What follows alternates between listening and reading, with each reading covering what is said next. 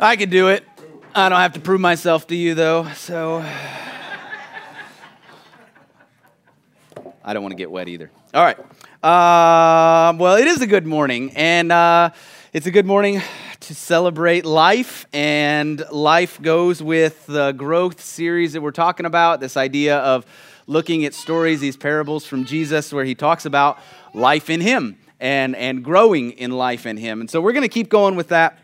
The last two weeks, we have looked at a couple of these parables that were back to back in the book of Matthew. Um, and one of the things that linked those two parables, as we have talked about, is that Jesus does not explain them to the crowd, right? He gives these stories and then he just kind of moves on, and there's no explanation to them. When he gets to his disciples, or when the disciples ask a question, then he does give an explanation to them in Matthew 13. Um, but uh, it's kind of as a side note, it's just to the 12. It's not to the whole group or the whole crowd that is gathered there to he- hear him teach.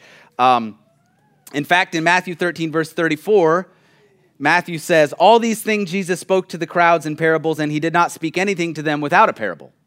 Nothing without a parable, okay? He spoke everything to them in parables.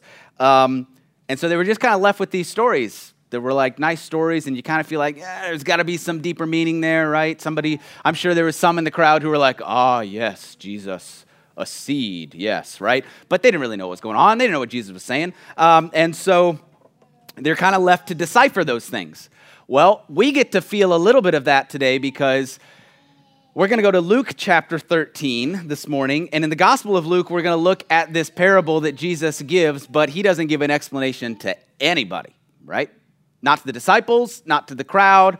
Um, and so we get a little bit of what that feels like to get this parable um, that Jesus gives no explanation for. And so we'll figure out what that looks like. So, Luke chapter 13, let's read the parable. Uh, and it starts in verse 6. And, it's, and, and it says this And he began telling this parable A man had a fig tree which had been planted in his vineyard, and he came looking for fruit on it and didn't find any. And he said to the, vine or the vineyard keeper, Look, for three years I have come looking for this fruit for fruit on this fig tree without finding anything. Cut it down.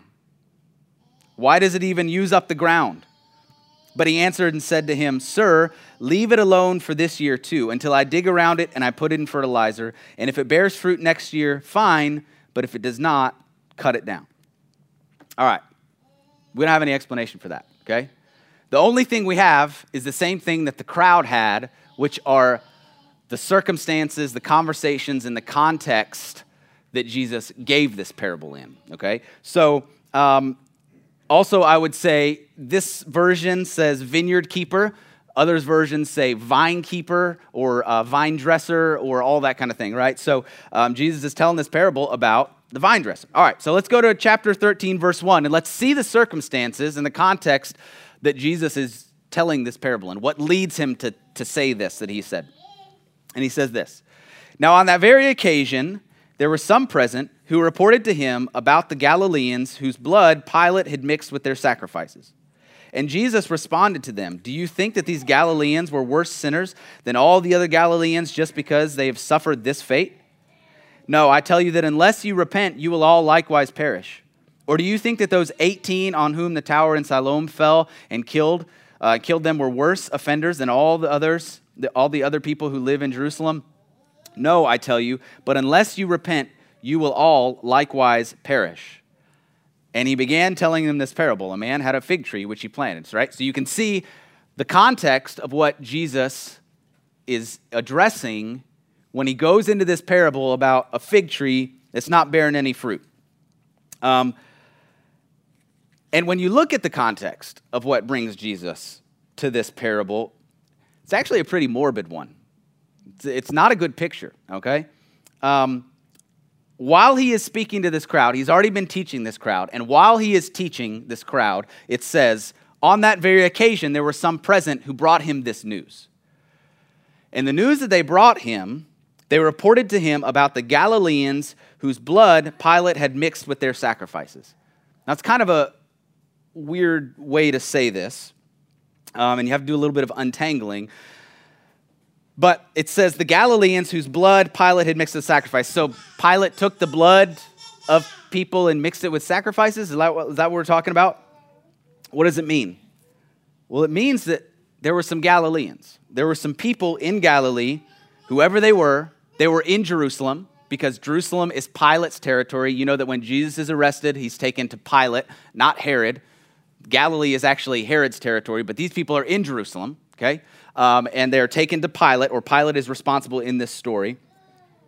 But they're from Galilee, and it says that Pilate mixed their blood, the blood of the Galileans, with the blood of the sacrifices of the Galileans. And what does that mean? Well, that where do you find the blood of sacrifices if you're in Jerusalem? In the temple, right? So, what these people are reporting to Jesus is that while these men were sacrificing in the temple, Pilate came and had them slaughtered. That's what we're talking about. While they're in the temple, while they're worshiping, that's a pretty harsh picture, right? It's pretty, pretty bad scene, I guess you would say harsh. And that's how their blood, the blood of these people, mixed with the blood of the animals that they were sacrificing. Now, I'm sure Pilate had some kind of a good reason, like they actually, they probably were part of some kind of a rebellion against Rome or whatever. And so it, I don't think Pilate's just sending people or into the temple, you know, sending soldiers into the temple to just kind of randomly murder people. But this was a punishment. But it, the fact that it happens in the temple seems especially harsh. And the fact, the circumstances where these people bring this news to Jesus and the nature of what happens, it kind of makes you understand that some of the people are going, they're raising some eyebrows, going, well, I don't know. It was in the temple, they were worshiping God. Is this some kind of a divine judgment? Is that what's happening here, right? Um, makes, makes them kind of rise, raise their eyebrows. Um, and Jesus his response actually kind of tells you that that's kind of the direction the people are heading with this. Because he says, Do you think these Galileans, just because of the way they died, do you think they were any worse than any of the rest of the people in Galilee? Okay? Do you think they were any worse? Or do you think that those 18 on whom the tower in Siloam fell were any worse than the rest of the people in Jerusalem? Do you think they were any worse? No, is the answer. He says that. He says, No, because I'm telling you, twice he says, I am telling you, you, unless you repent, will all perish in the same way.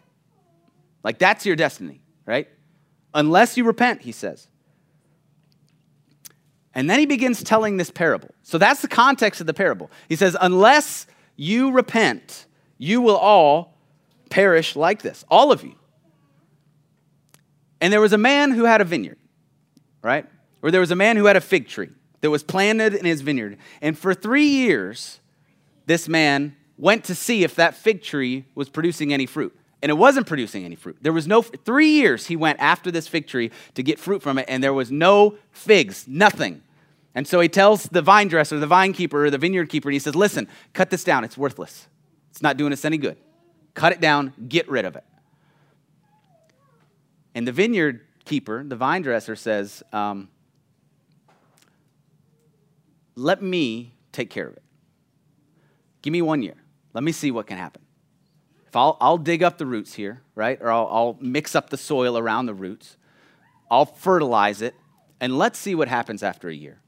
Okay? Let's just see what happens. Let the, the vineyard or the vine dresser says, I'll give it, I'll give it what it needs, and let's see what happens. Okay? So you can start to see kind of the context that Jesus is telling this parable in. Now, again, we don't have a strict explanation of this thing. It would be a lot easier probably if Jesus had said, like he did with the parable of the sower, he said, you know what? The, the seed that fell on the rocky soil is this. And the seed that fell uh, on the, by the road is this, right? And the seed that fell on the good soil is the one who hears the word and, and uh, embraces the kingdom, right? So all those things. Like he goes down. Or the parable of the weeds. The sower was the son of man. The good seed are the sons of righteousness. The, the enemy was the, or the, was the devil. He just goes down, he listens, and he doesn't do that, does he? Not with this one. So we got to look at the context of what Jesus is talking about. So as I go through this parable and I look at the context of this news that has been brought to Jesus, and how Jesus responds to this, I think as he's addressing the crowd, he says, Listen, everyone is destined to be cut down. That's what he's saying to these people. Everyone is destined to be cut down. You're like a fig tree, equally. Do you think these Galileans were any worse than anybody else in Galilee? Do you think these people in Jerusalem were any worse than any of the rest of the people in Jerusalem? Right? You're all equally on the same trajectory. You're all equally headed towards the same fate, and it's to be cut down, it's to be removed. You're a fig tree, and you aren't doing what fig trees were meant to do.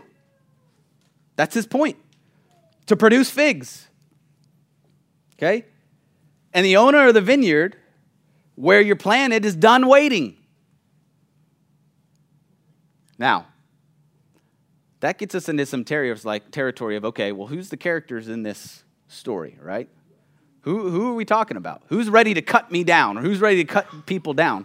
Um, because most of the time, when we look at a story like this or a parable like this, we see like the owner of a vineyard.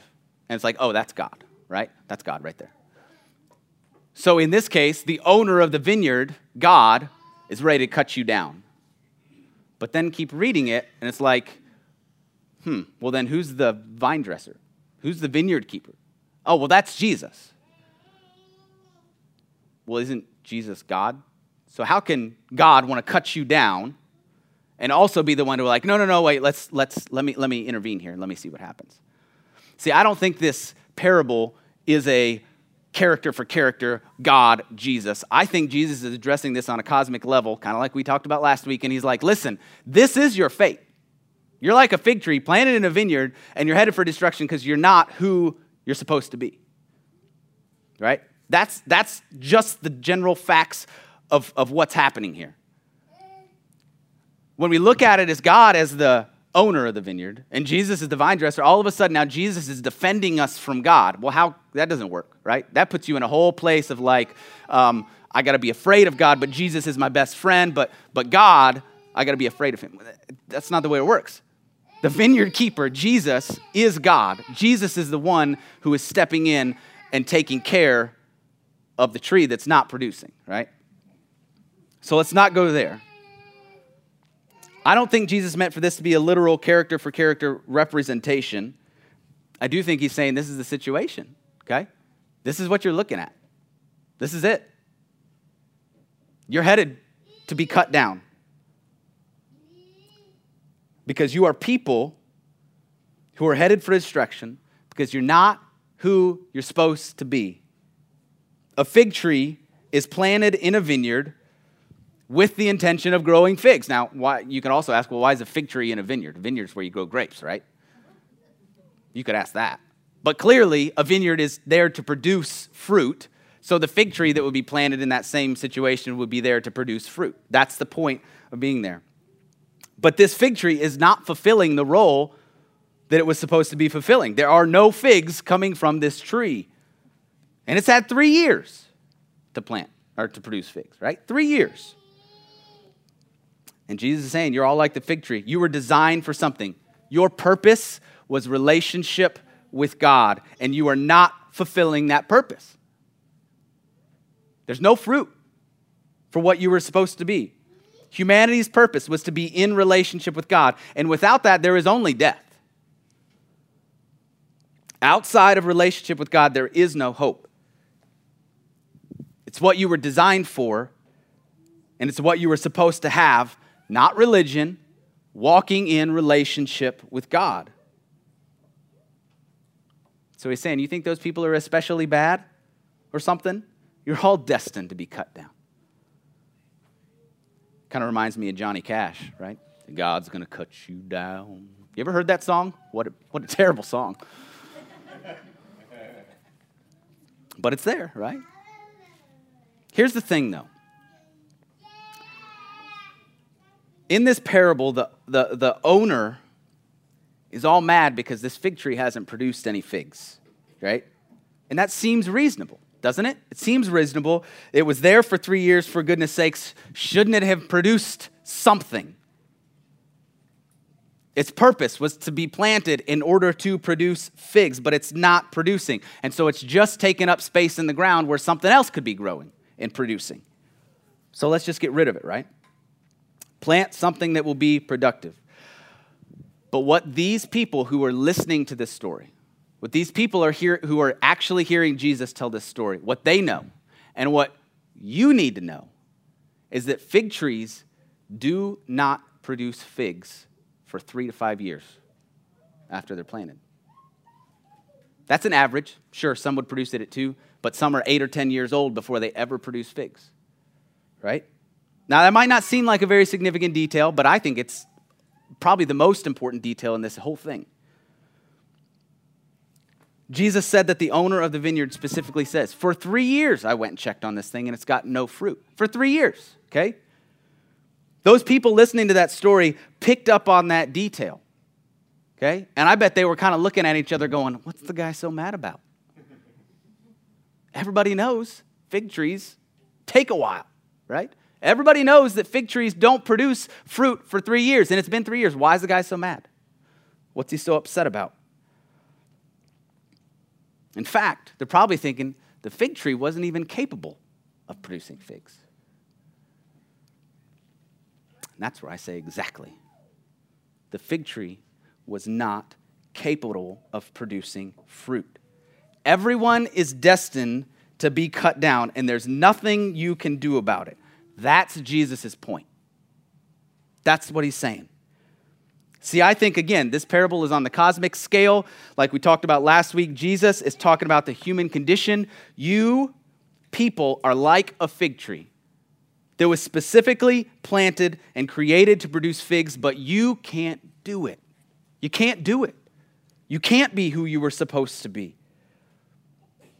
A tree that can't produce what it's supposed to produce is just going to get cut down because it's just taken up soil. Humanity, you inherited a dead spirit from Adam and Eve. You were created for a relationship with God, but you can't have relationship with God. You can't do it. You're incapable of having the relationship with God that you were designed for because you inherited a dead spirit from Adam and Eve. Dead can't fix dead. Can't. Nothing they can do about it. Dead can't fix dead. Ah, but luckily, there's a vine dresser. Luckily, there's a vineyard keeper, a caretaker. And the caretaker knows that fig tree. In fact, the caretaker is probably the one that planted that fig tree because it's his job to take care of the vineyard, right? So he's probably the one that planted it in the first place. He knows that fig trees don't produce figs for three to five years. He knows that cutting down that tree now would be a hasty decision because figs are probably just right around the corner, right? He knows that up until now, that tree was not capable of producing figs. So, what does he do? He steps in and he takes responsibility. He says, Let me care for the tree. Let me loosen up the dirt and the soil. Let me take responsibility. Let me nourish it. Let me fertilize it. Let me care for it. And let's see what happens. Let's see what happens. Because it wasn't just time that the fig tree needed, it needed care, it needed help, it needed nourishment, it needed the vine dresser. It's what it needed. Now we can see where Jesus is taking this parable, right? We can see where Jesus is taking this because we live on this side of the cross and the resurrection. So we can look at this story and we can say, ah, Jesus, he's the vine dresser. He's the one that needed to step in and to take care of us and to help us out and to fertilize the roots and, and, and all of that, right? We know that. We have Jesus on the cross and we have Jesus raised from the dead. We know where he's taking this parable, but the people listening to this story do not have that. Okay? They don't have any of that knowledge, that information. It hasn't happened yet when they're hearing the story, when Jesus is speaking to them. Jesus offering himself up for our salvation is not something that the people who are listening to this parable understand. They didn't have it. So, what did they have? Well, what does Jesus say to them? He says, Repent unless you repent. They had repentance. That was all they had, right? All they had was repentance. And so that's exactly what Jesus says to him. He says, You are destined to be cut down unless you repent. Unless you repent. So he's saying everybody stands on equal footing before God. Unless you repent, you will face the same fate as everybody else that's headed that direction. Now, what does repent mean? Okay? Repent, you've probably heard the definition. Uh, it means to turn, right? To turn around 180 degrees. You're going this way, you're going to repent, you're going to turn that way. That's what, that's what we understand repent to mean. Um, well, I looked it up because I know what repentance means in a new covenant perspective Jesus, cross, resurrection. I, I, I, have that understanding. You all have that understanding. They did not have that understanding. So, what did repentance mean under the Mosaic covenant? What did repentance mean for the people who lived before Jesus? So, I did a little digging. Um, and it's very interesting. And I would love to spend a ton of time talking about it, uh, but I'm not going to get too deep into it this morning. But what these people had for an understanding of repentance was the rabbinical teaching, the teachings of the rabbis of that time, right? And the rabbis for the common people were the Pharisees.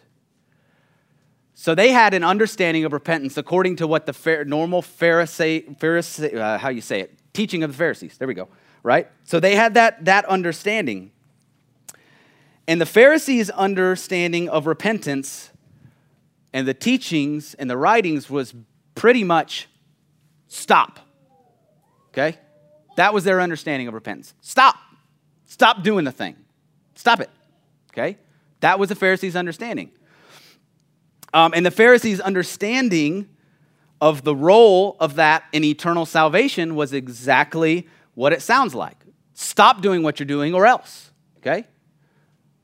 We have a phrase that is common among our day you might have heard before turn or burn. Amen. Right? Now you're preaching. Okay. That's a common phrase, right? Turn or burn. You know what I mean when I say that.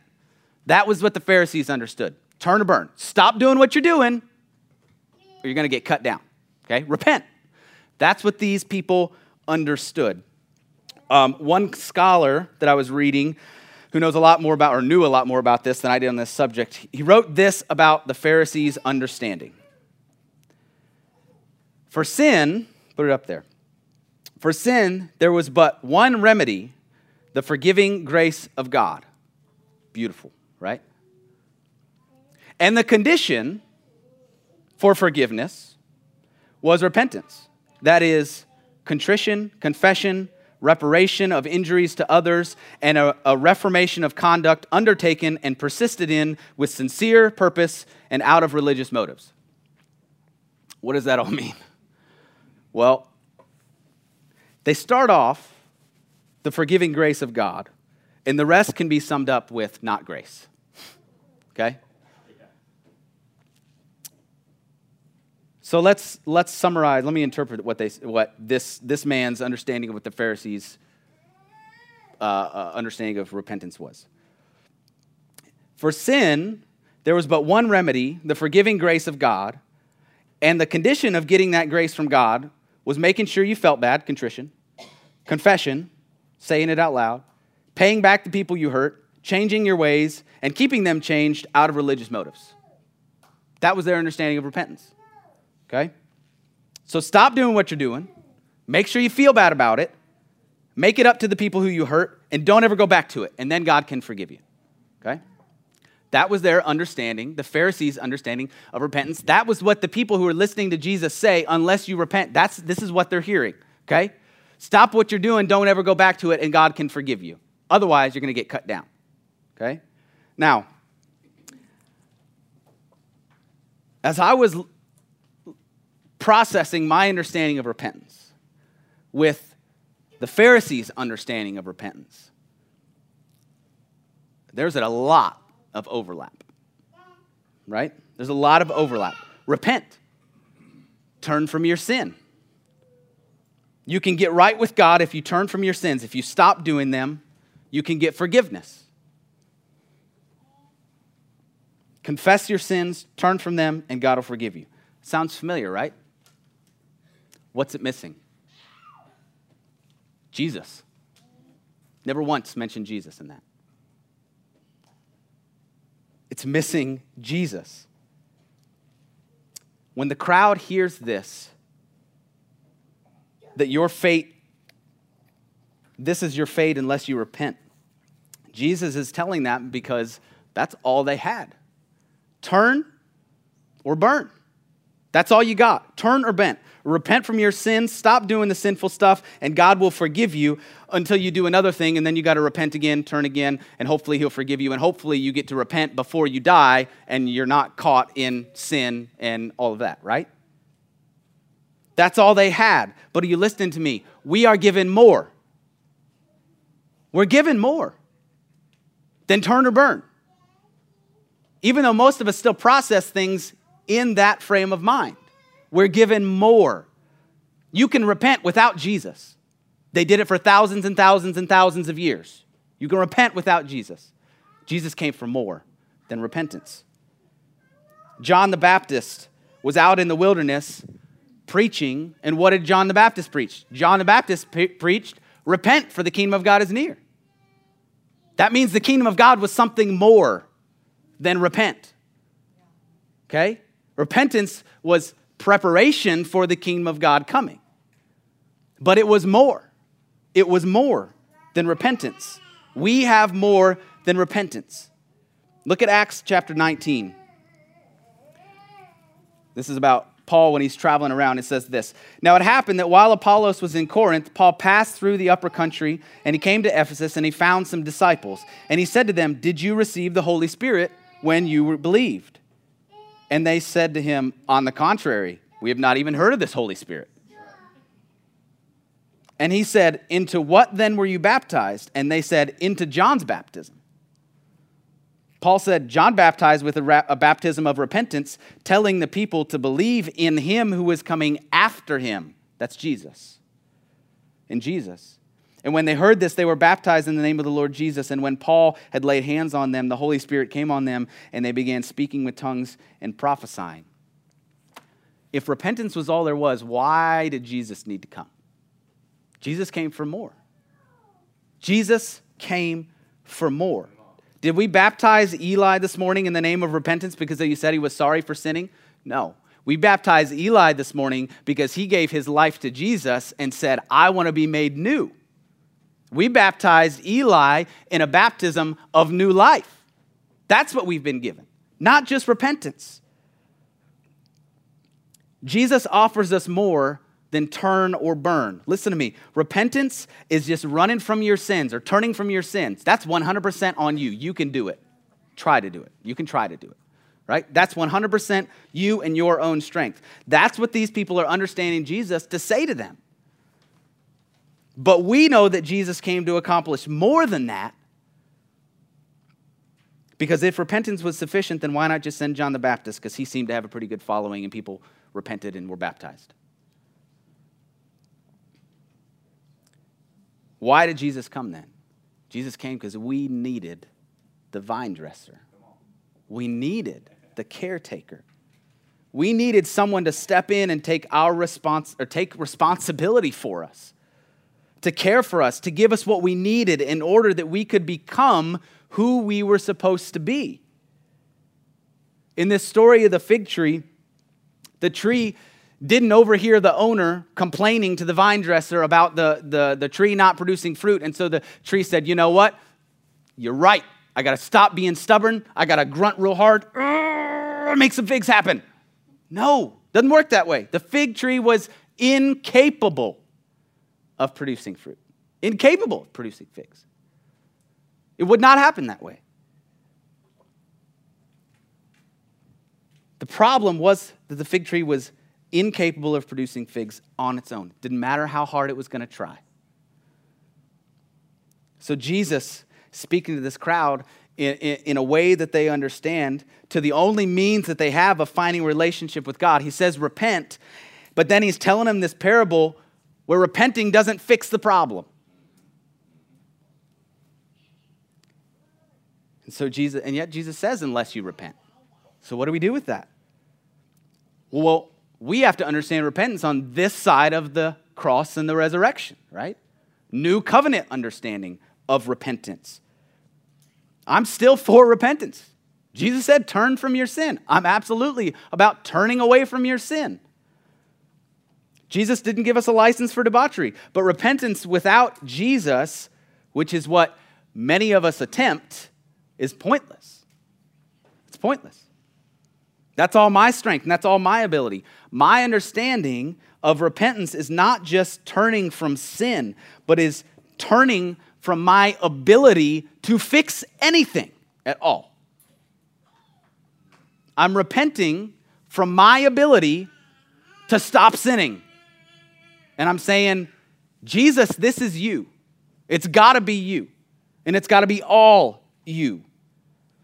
I'm repenting. I am turning from being in charge of my eternity. And I'm letting Him be in charge of it. Because that's why He came. I'm turning from an understanding that because that, that, that I'm a dirty old rotten scoundrel sinner, and I'm turning towards, so turning from that understanding, turning towards an understanding that because of Jesus, I'm a son and I'm a saint because he made me that way.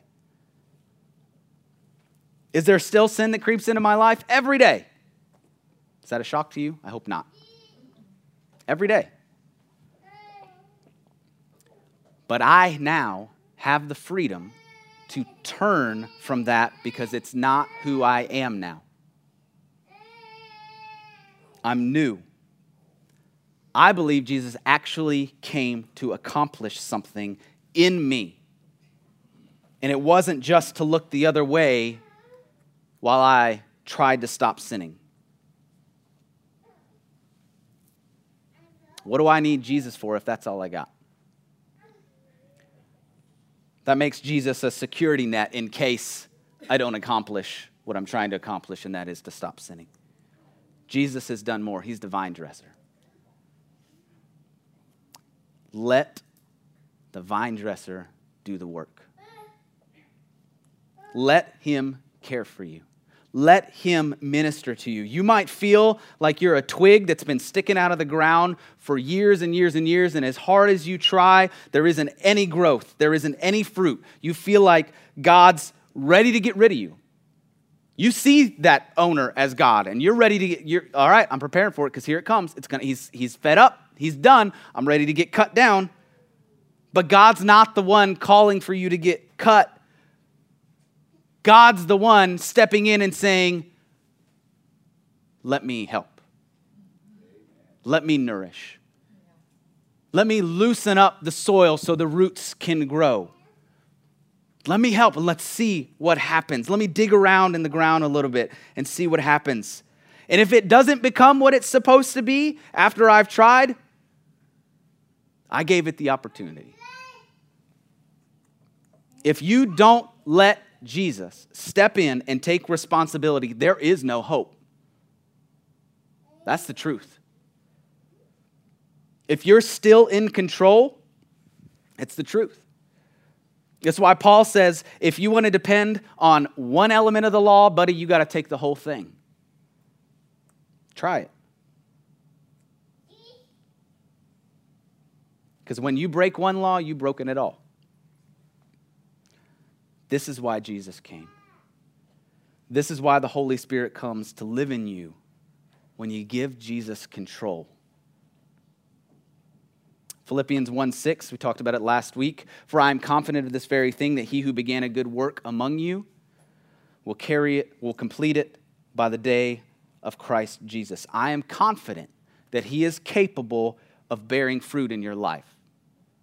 I'm confident of that. Every single one of you. Let him do it. Not by your own strength, not by your own determination, but by his power, supernatural power. What are we talking about if we're not talking about supernatural stuff? You might as well just walk out the door and try every morning. Get up, try real hard. If this is not supernatural, if it's all on you, good luck. I'm confident that He is capable to bear fruit in your life. We often wonder why we don't see victory in our lives in certain areas. I think for a lot of us, maybe not all of us, but I think for a lot of us, it's because we're committed to, without knowing it, an old covenant understanding of repentance, where it's up to you to turn or burn. And Jesus came because when it's up to you, you will always burn. When it's up to you. Every time. If we really believe Jesus accomplished something in his death and his resurrection, we're going to have to trust him to take care of us. We're going to have to allow him to care for us. You're not strong enough. In 2 Corinthians, Paul is explaining that he's got something that he's struggling with, all right? Paul's struggling with a, a thing we call it, he calls it the thorn in his flesh. You probably know the verse. Here it is 2 Corinthians 12, verse 8. Concerning this, I pleaded with the Lord three times that it might leave me. And he said to me, My grace is sufficient for you, my power is perfected in weakness. Most gladly, therefore, I will rather boast about my weakness so that the power of Christ may dwell in me. Listen, this is not just a nice verse to encourage you when you're feeling down. This is a fact. Christ's grace is sufficient for you in everything, and that includes your weaknesses. Christ's grace is sufficient for you. God was telling Paul, until you let go of the control, you will not experience my strength and my power because you're depending on your strength and your power to get through this. Okay? You're frustrated by your weakness because you're focused on the fact that it's a weakness. It's only a weakness if you're the one in charge of it. God doesn't have any weaknesses. I wondered about this verse for a long time because I'd look at it and I'd go, okay, God wants me to be weak so that he can be strong. Less of me, more of him. I get that, that kind of a concept. But then I'd also look at it and go, God, isn't that kind of selfish that you want me to be weak so that you can be strong? Like just normal conversation with God. I don't, I don't get it, God. What are you trying to say? And then I read this version that we just put up there on the screen. So put that, put that verse back up there again.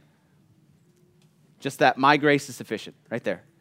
Look at the way this version interprets it. It says, My grace is sufficient for you, for power is perfected in weakness.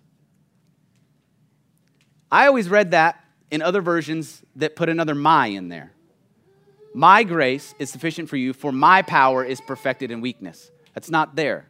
The word ego, ego, that's for my grace, there is no ego power, right? It's just power is perfected in weakness. So God doesn't have a problem with his power, okay? His power doesn't need you to be weak in order for him to be strong. He's strong regardless. His power is always perfect. But you won't experience it until you recognize you got to let go to experience the power of God.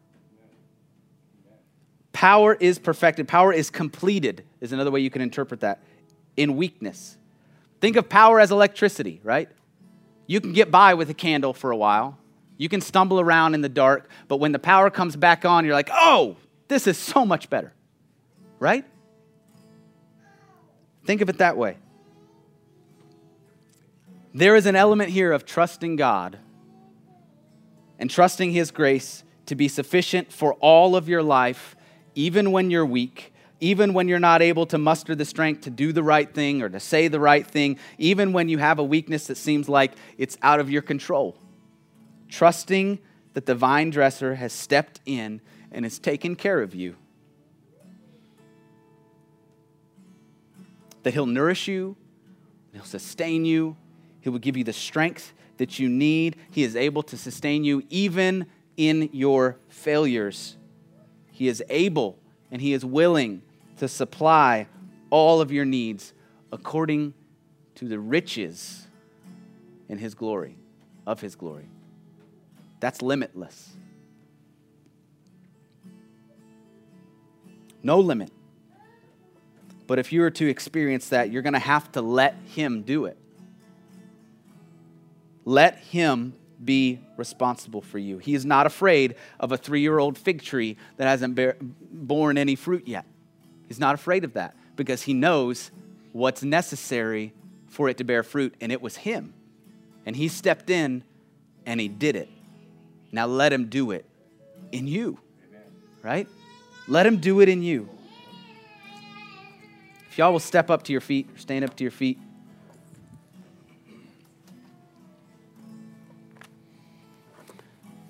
There's just something to this idea of experiencing God, the strength of God in our weaknesses.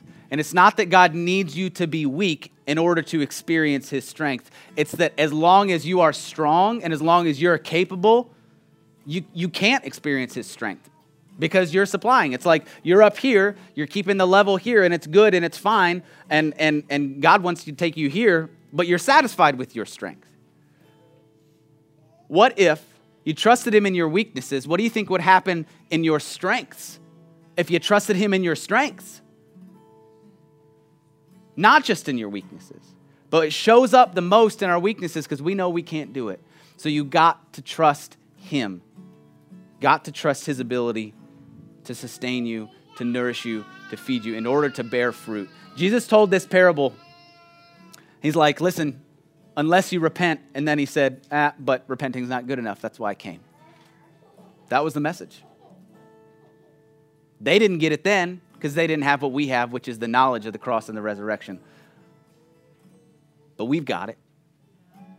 Let's take this understanding and let's ask the Lord to work and to minister and to sustain and to nourish and to grow us as individuals and us as a family, as a church. So I would remind you if you want to get baptized today, there's water right here, okay? It's right there. We got clothes for you. Talk to Andrea back there. She'll get you set up with some clothes, and we'll keep the service going as long as we can until we need to dunk you, right? If that's you. But we're just going to keep on worshiping and experiencing God's goodness to us. Just open your hearts for whatever he might have to say. I believe he's got something good for you.